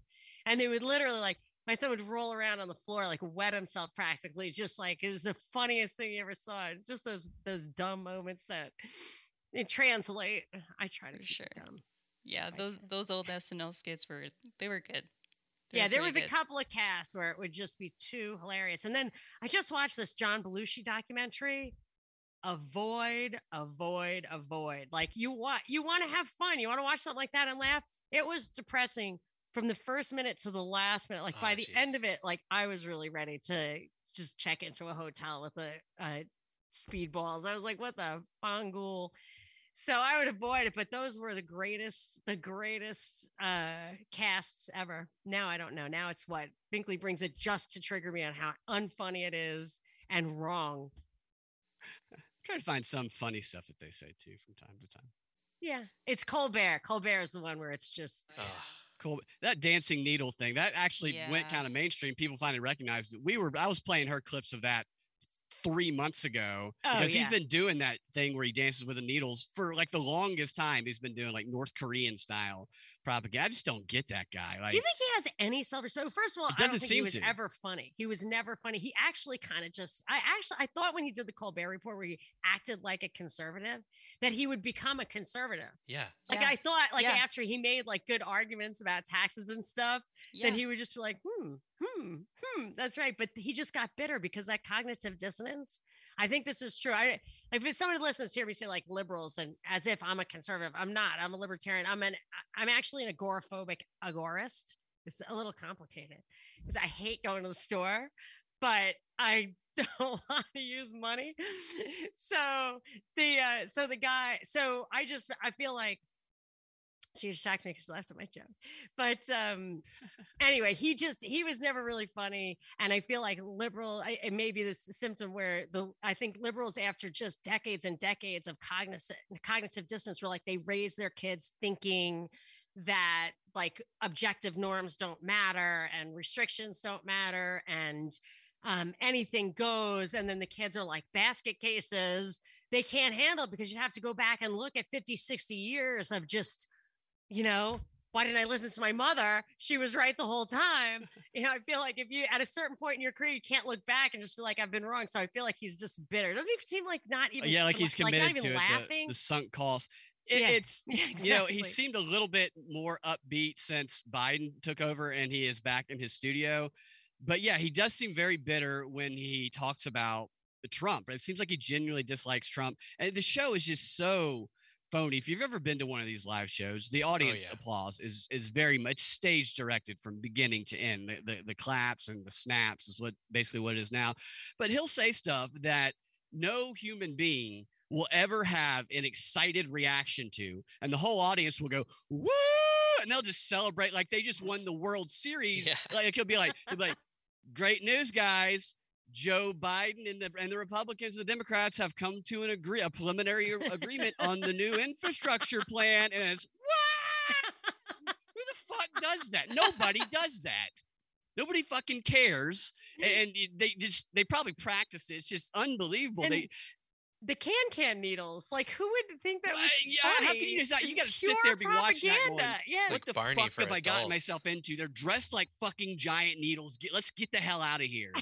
Is what exactly. I like we're being brainwashed. Like, I can we get out of here? Will we get Probably, out of here? right, Is yeah. this when you pull back like the Frank Zappa thing? They pull back the curtain and it's a brick wall. It's like shit. Did you see know, the there's- sketch on SNL where they they sneakily vaccinated Kyrie Irving? That was the sketch. They were I like, Kyrie, come so, sit down, come be a guest on our show, and Oh somebody my sneaks behind him and jabs him. Was it funny? Did people laugh at that? It was it was funny the way they did it because the actor was that guy from uh, Jason Sudeiko or not? What's Sudeiko? Whatever his name is. He's a good he's a good Yeah, comedic he's actor. funny. So his reaction made it funny, but it was still kind of like, all right, you're telling people this is okay. It's Wait, he was Kyrie Irving? no, he was he played a racist Trump support. Okay, he played a former QAnon guy who had nothing to do, so he became a version of Ellen, but was a racist white nationalist hosting a talk show. And he was the one who vaccinated? No, he was the one who lured. He said, "Kyrie, come, Kyrie, come on to my show," and he was talking to him. And one of his, Oh, like, he lured him on there. So at least it made it look Yeah, like it was a bad thing. But why would you know? That's mixing a no, lot they of ba- like, celebrated the what they really basket of deplorables is it has anti-vaxxers in it, right? And the, the anti-vaxxers and- question the vote. You know, question So- trans anything. Question. I, know. think just asking a question that just not not complying. I think is basically what the uh the basket has come down to include now. I, I'm wondering if the if these guys had like a list of things they wanted to ask us, and we're just just completely like whatever. Like, oh no, no, this has been great. Okay, this okay, is what we okay. we just want conversation. we you know, That's all we I know do. the others. Yeah, I was thinking like we get off, and they're like, uh, well, it wasn't worth spending three hours Oh, please. for that. no, no, no, no, no. No, no, Please, no. please. No, when you got a talker on the line, don't prepare. I've I've told her that line before, and she still prepares. So she's I'm, it's good to know wh- where they're coming from, but when you got a talker, you can. You It's all good. Zip in right at the end. we will we One will minute. ask your about your song choices. Yes. Brad, I know you didn't give us any song choices, so we'll have Monica talk first. oh, if that you was wanted, a while ago. Yeah. Did I not forward that No, to we you? have it. immediately? we You- have it. We just wanted to to Oh, know why okay, you but I chose don't know if you I forwarded the question. I don't think. I've seen it, seen the question. I might have missed it. Ask them the que- ask him the question, and he'll answer it while you're asking. me. Okay. Well, if we w- we like to make a playlist for every one of our guests, and it's a way to kind of have the listeners connect to you outside of just what you say here, because music, your choice of music, kind of reveals a lot about you. And so, if you could choose like three songs at least, you can give us as many as you want, but if you could choose at least three, and Monica gave us four, Yeah, they can be favorite Yeah. songs, songs you're listening Maybe to should've- now, Yeah, whatever. whatever you want. thought Yeah. more because if it was gonna like solidify, I mean, I don't even put bumper stickers in my car. I wouldn't- because I wouldn't be say labeled. I wouldn't say it shows who- who you are, but Just gives I- us an insight. I yeah, guess. it's just it's a different insight into Okay. your what you like and yeah. yeah. All right, I'll, I'll come up with some while Monica's doing hers. Okay. Okay. So I can't remember mine. Well, your first one was um, "Little Wing" by Stevie Ray Vaughan, and it's um, No, which is a cover. Yeah, it's a People cover of Jimi like Hendrix, that. right? Yeah, I know. yeah. So we listened to it because I don't think I've heard this. I don't His even know if I've heard Jimi Hendrix's version. So we listened to it right Yeah. before we jumped on. It's a great Yeah. song. It's Yeah. really, really beautiful. Jimi Hendrix is, I mean, the original for sure, but I just, I, I feel like the Stevie Ray Vaughan one is a little cleaner, but I wouldn't like say I prefer it. I just, I really like the Stevie Ray Vaughan one. Yeah, It's nice. I liked it. I mean, I I was A little sad. yeah, we didn't hear um the Jimi Hendrix version. I was expecting some kind of vocals, but it's Jimi all- Hendrix has the vocals. Okay, okay. So this Yeah, one was just butterflies and zebras and moonbeams. Okay. fairy tales. for sure. It's great. Oh, you will love that then. You have to listen to the Jimi Hendrix version. for sure. I mean, you could literally have it as your theme song hey, with the lyrics. But Although they will take you down Yeah, they'll take us down. faster than if you say don't get the vax. but I did like Stevie Stevie Ray Vaughan's version too. I I, I do like the instrumental songs Yeah. more these Course, yeah. days. So Yeah. Your your second one was The Who, Eminence Front, which is one of my favorite of theirs. All time. All time favorite song. It's probably my absolute favorite song. And I saw The Who not too long ago at Hollywood Bowl. And Pete Nice. Townshend said, This was one of the few songs I wrote in my thankfully short lived Coke period. oh wow So now we know why it was so. I like funk. I like upbeat. wow. Little Wing notwithstanding. I do like like a little bit of a funky beat. So he should have just kept doing coke. I, I'm thinking that we could at least for one album, you know, it would be nice because instead I have to listen to them, it's like, and the kids know we have to sit in the car till it's over. Like if we, we just just the other day it was like, why are we sitting in the car? And my son's like, Eminence Front. Okay. I love it. Oh man, I want to be in the car, just sitting there waiting for it to finish, and then get out together. We're gonna have to do that now. Okay. Whenever I play. Yeah. it. Oh That's yeah. And the then rule. all the doors open. It's a little reservoir dogsy, you know, like just everybody just gets out and that's it. For sure. I have to ask my husband if he ever noticed that every once in a while, like we all just wait a minute. He does it too, though. So we we I was totally my fault. I dinged up the car a little bit while back, and I uh so but the insurance was so good they gave us these crazy cars to while it was getting fixed. Like one was a Range Rover, one was like a Porsche Cayenne, which I did not like. Yeah, but the Range Rover, oh, wow. So my husband would get home and I'd be like waiting for him, start making my little cocktail, whatever. It's like five minutes, 10 minutes. And like finally comes in. It's like, what happened? He's just like, oh, I was just sitting in the Range Rover listening to music. Like- it was right before lockdown. And he's like, let's get a Range Rover. I'm like, I think, I think you could get a one bedroom apartment for the amount of the price of a monthly payment for rent. Thank God. Thank God he didn't work for like his whole business shut down for the longest time. I was like, aren't you glad to have a Range Rover? Anyway, so I mean, sit in the car, listen to music. When you have kids, depends on how many kids you have. But if you're alone in the car listening to music, I would milk that. What else? What else? yeah, What What are Monica's other songs? Monica's other songs. I can't are one remember. of, one of my favorite one, uh, Beastie Boys, "Sabotage." You don't really like Beastie Oh! Boys that much, but I They're okay. I like Beastie Boys. I think Yeah. that was my intro music on the radio show. oh, for sure. Okay. Yeah, and my the my friend Krista, who was my producer at the time, like put like black helicopters, and it would yeah, and over that bed, I would say, I would say what the show is going to be about, like whatever is ISIS K, us K. And then you'd hear the helicopters in the background and they'd go, Psh, and then you'd hear sabotage and it would kind of fade out. So you did it on purpose. And I would enter Nice. entree. The Monica Perez show starts now. Nice. So that was super fun, very nostalgic. Awesome. I love it. And then your And last, or go ahead, go ahead. No, I think I remember the last one. I was hesitant to put that down because I felt people would think it was a reflection of my character. Oh, really? I think I know which one this is. it's uh, Amy Winehouse Rehab. Yeah. Yeah. Yeah. Enough said. I really have never had a problem like that. But given how much I talk about cocktails, like when I did the cocktail blog, my mother was like, Hey, look at this. It's so cool. Look my pretty pictures. She's like, Really? Encouraging people to drink? Is that really what you're doing with yourself now? I'm like, Okay. So I was a little hesitant. Like my mom would hear this and then she'd be like, Rehab? That's your favorite song? I think I will, I think I would really like to talk to your mom as a person, just the way you Oh, you in, you do her voice, and I'm like. That's that's people I need to be around. yeah, you. It only really works if you're sitting there like watching Jeopardy with her. Because we tried to oh, do I would totally like do that. a, a pie. You what? I would totally do that. I would Yeah, sit and watch wanna- Jeopardy with her. Because Binkley and I tried to do a podcast with her. I never even heard it, Binkley. I think you have it somewhere. But she just she put on her like secretary voice. Um, I'm happy to answer any questions. Oh, And I was no. like, Ma, what the hell? You know, because you put the microphone in front of her and she just turned into whatever, uh, like 1950s secretary. And then, so you just gotta, you gotta wait till it's maybe have a glass of wine. I'll have a glass of wine. Put a lot of ice in it. oh my god. Oh, Yeah. for sure. Red wine, anything. But one time she stayed at my house was when she could still basically walk.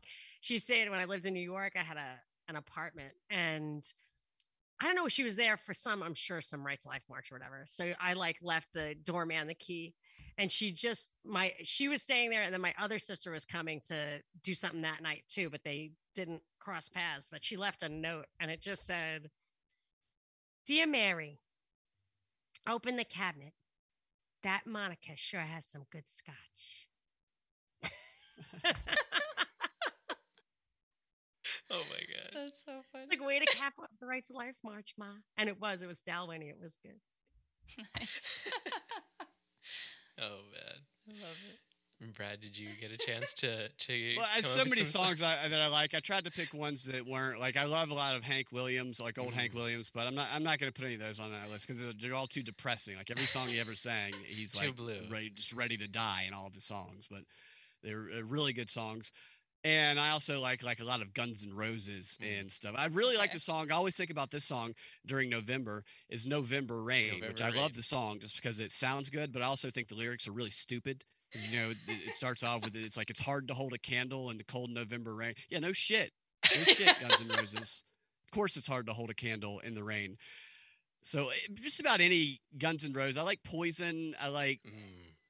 Yeah, I like I like a lot of '80s classic rock and roll. But for this list, I'll, I'll give you I'll give you some that have uh, I have more of uh, the meaning meaning behind why I like them for the most part anyway. Not all of them. Okay. Cisco, love in your mouth. Just kidding. That's not Did you- did you spot- I just remember that song on spring break when I was in, in college. They, they everybody was playing. Everybody was going to see Cisco, and that was the song. And I'm like, this is a really, really vulgar song. Everybody's rocking out to. See, Right they now. just made a new thing. I used to be triggered, used to try to trigger me. Now you're going to try to make me cringe. Not good, guys. Not good. You might, this might be the beginning of the end of our It's a real song, and people can look it up and they can hear it. And it's that, that used to be the hot thing uh, in Panama I'm- City spring break. I'm gonna put that on the is- list. I'm gonna put my that on the mother would say. Great. Yeah. I like uh, Aerosmith. Don't want to miss a thing from the movie Armageddon. Reason that I like that song is because uh, a show that I used to do. Well, we still do it from time to time, about once a year or so, called Astronaut University. That that is the opener to the song, and we very dramatically come out in slow motion to it in, in an epic fashion. So that's why I enjoy that song. I like a lot of Aerosmith. George Thorogood, "Bad to the Bone." Mm, that's a I- good one. used to listen to that from when I was a kid all the time. It's just trying, you know, bad as bone, man. And Jerry Lee Lewis, Great Balls of Fire. I love the way he plays the piano. If you watch videos of him playing the piano, Great Balls of Fire, he is a bad man. He might be creepy in, in other areas of his life, but when it comes to playing that piano, man, the guy is talented. And uh, we'll go with Johnny Cash, Man in Black. Mm. That's that's in my like top five for sure. Yeah, it's a good one. Oh man, we're gonna have to put this. I don't know if we'll put Cisco. Yeah, let's leave. We can leave Cisco off the list. I know what song you're talking about, and I was just like, when you said it, I was like, really? I was I was just looking at your I face, the- Monica, because I wanted to see your face. I had the pen ready to go. I was like, wait, he just said that. Yeah, Oh my god. classic song from the uh, late '90s, early 2000s. Like it's like I think they called it ratchet music back then. Is what somebody told me. Yeah. Rat shit. Ratchet. Music. Yeah, that's, That's, maybe that's, that's a better name probably it. better. It's like that song "Back That Thing Up" or oh, the Backs A that word, thing up. the other one that they actually remade to "Vax That Thing Up." They brought back the band and made "Vax That Things a Thing Up." rapist might say. Yeah, Oh my god. As the Jeopardy category of the of the COVID era. maybe Cisco will do a "Vax in your mouth." There you go. That's definitely coming. No pun intended. Oh. oh, sorry. I know. Oh, I'm telling you, say something like that to my love mother. She goes like this. Oh, she can't. She can't Yeah. handle it. that's funny. oh my gosh. This has been amazing. yeah. This is everything and more than I thought that it would be. I So know. when are you gonna start recording? Yeah, just don't record any of that. oh, okay. All right. Now we'll start. I like the warm up stuff, but let's we start. gotta, we we're gotta gonna- get started. We're gonna hit it now. Here we go. Welcome, guys, to False Reality Check. oh my gosh. Oh, it's been Ah, it's been such fun. a blessing to have you guys on. I'm so glad you guys were able to come on and fit us in your schedule. I know you guys are super busy doing tons of research because your shows are really well put together. I mean, we we listen to them every day. So. it ta- it takes a lot of time, and I feel like just my time management problems are definitely my weakness. It's not. It's just I always complain like I'm so busy. I'm so busy. I've got to figure like you just can't spend 12 hours making bone broth every day. Like that's just not part. You know, you have to prioritize. But it is it is it is a lot of work, but it's easing up. And actually, this has been such a fun show that uh, you know maybe we should slot it in and give ourselves a day off one day. Yeah, I think That's so. I definitely think we should do that. For sure. Yeah, you guys. Thanks for having us. It's been fun. I had fun Yeah, last time we did. A, we were on a show together with Cam Show, Yeah. and uh, when they were they were doing Cam Show, and I was watching it before I went on. They were having such a great discussion. I just I came in and just hammed it up, dressed as Loki, Derailed. so. Derailed it. Really? No, Really? no. No, no, it was it was fun. fun. It was. I was so glad. It was very surprising. We didn't know you were coming on, Yeah. so when you popped on, I was like, "Wait a minute, that's Br- Loki." I thought oh, it that's was- Brad. I was like, I didn't even know it was you. I honestly thought, like, who's this Loki coming in. Wow, in? really? Yeah, and Yeah, then I was and then I had to look at like really close. Is this Brad? I was like, okay. Oh, because you listen mostly, right? Yeah. Because We, yeah, yeah, yeah, yeah. Fun. But no, I we watch you guys on when you do your s- Rokfin stuff. yeah, So on the Rokfin. we Yeah. Oh, it. yeah. We're on Yeah. Rokfin too. Yeah, you guys are on I Rock know. too. Yeah. Well, we can mutually for sure. post the video. For sure. Oh, yeah. Yes, of course. Um, I know our listeners probably know already, but if you guys want to share where they can find you, um, that would be great. Yes. Well, we have an overarching podcast called The Propaganda Report where we do interviews, but also where you can find our flagship show, the Daily, uh, the, the Daily News Blast, the Drive Time News Blast, which we kind of had to change a little bit when nobody was driving anywhere. But it's every it's free, 30 minutes free every day. But if you want more, if you want 50 minutes commercial free, you can find it on patreon.com slash propaganda report. We also have some live stuff there. And Binkley, tell them about Rokfin. rokfin.com slash propaganda report we do those deep dives that we referenced earlier where i try and find the the people pulling the strings at these think tanks where they're laying their plans out and it's it's really really kind of i mean still surprising to me how we'll hear it from some think tank the cfr the council uh, it's council on foreign relations the chatham house something like that and then two weeks later we'll hear joe biden saying the exact same thing that they said weeks before. It still baffles me that people are just okay with Biden going around saying this is my Build Back Better plan. My Build Back Better plan. I just watched the think tank discussion where they were saying this is Biden's Build Back Better. No, it's not. It is not. It is the the whatever the World Economic Forum. So that's what we do on Rokfin, along with the live video on Thursdays of the DMB and interactive chat. And we post all the DMB shows there as well. So it's a lot of fun. And Awesome. we're on both on Twitter at Monica Perez Show and at Freedom Max Radio. That's right. Awesome. Lots of Awesome. tweets. Why don't you guys tell us about your show since we're going to put it in our feed with your permission? Oh, For sure. okay. Yeah. Uh, you can find us on falserealitycheck.com or rokfin.com slash falserealitycheck. And we're everywhere podcasts are served. Um, False Reality Check there and Twitter.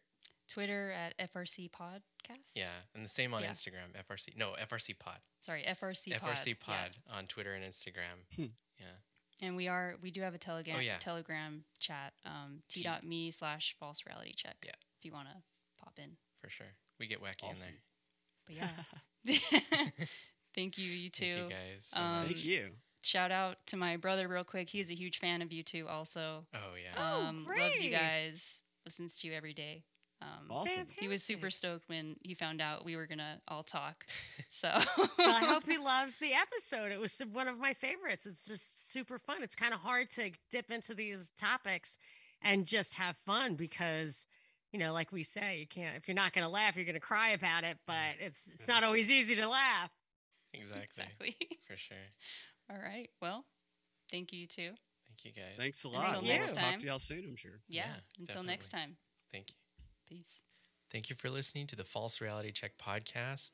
There's many ways to support us, but please subscribe to us on Rokfin. Yes, Rokfin is only $9.99 per month or $99 a year, and you get our premium content, our live streams, and other great content from the free thinking community, MMA, um, comedy, so much good stuff on there. And you can uh, throw us a couple of dollars for tip if you'd like. Yes, please. We would love that. You can also find us and all of our content on falserealitycheck.com. You can find our podcasts at anywhere podcasts are found Spotify, Apple Podcasts, Podbean, uh, Stitcher, Podcast Addict, or again, go to our website, falserealitycheck.com, for our RSS feed. Yes, we're also on Twitter and Instagram at FRC Pod. And we're at Gab and Float at False Reality Check. But don't feel like you gotta reach out to us there. You can also reach out to us through email at frcpodcast at protonmail.com. We tried our best to answer and read all of our emails from fans, and we love you guys for reaching out to us. Yes, thank you, listeners, and keep listening. Definitely. Check us all also out. You can reach out to us on Telegram. We're also on Telegram at uh, False Reality Check. Yes, I think that's it. Alrighty. Until next time. Peace.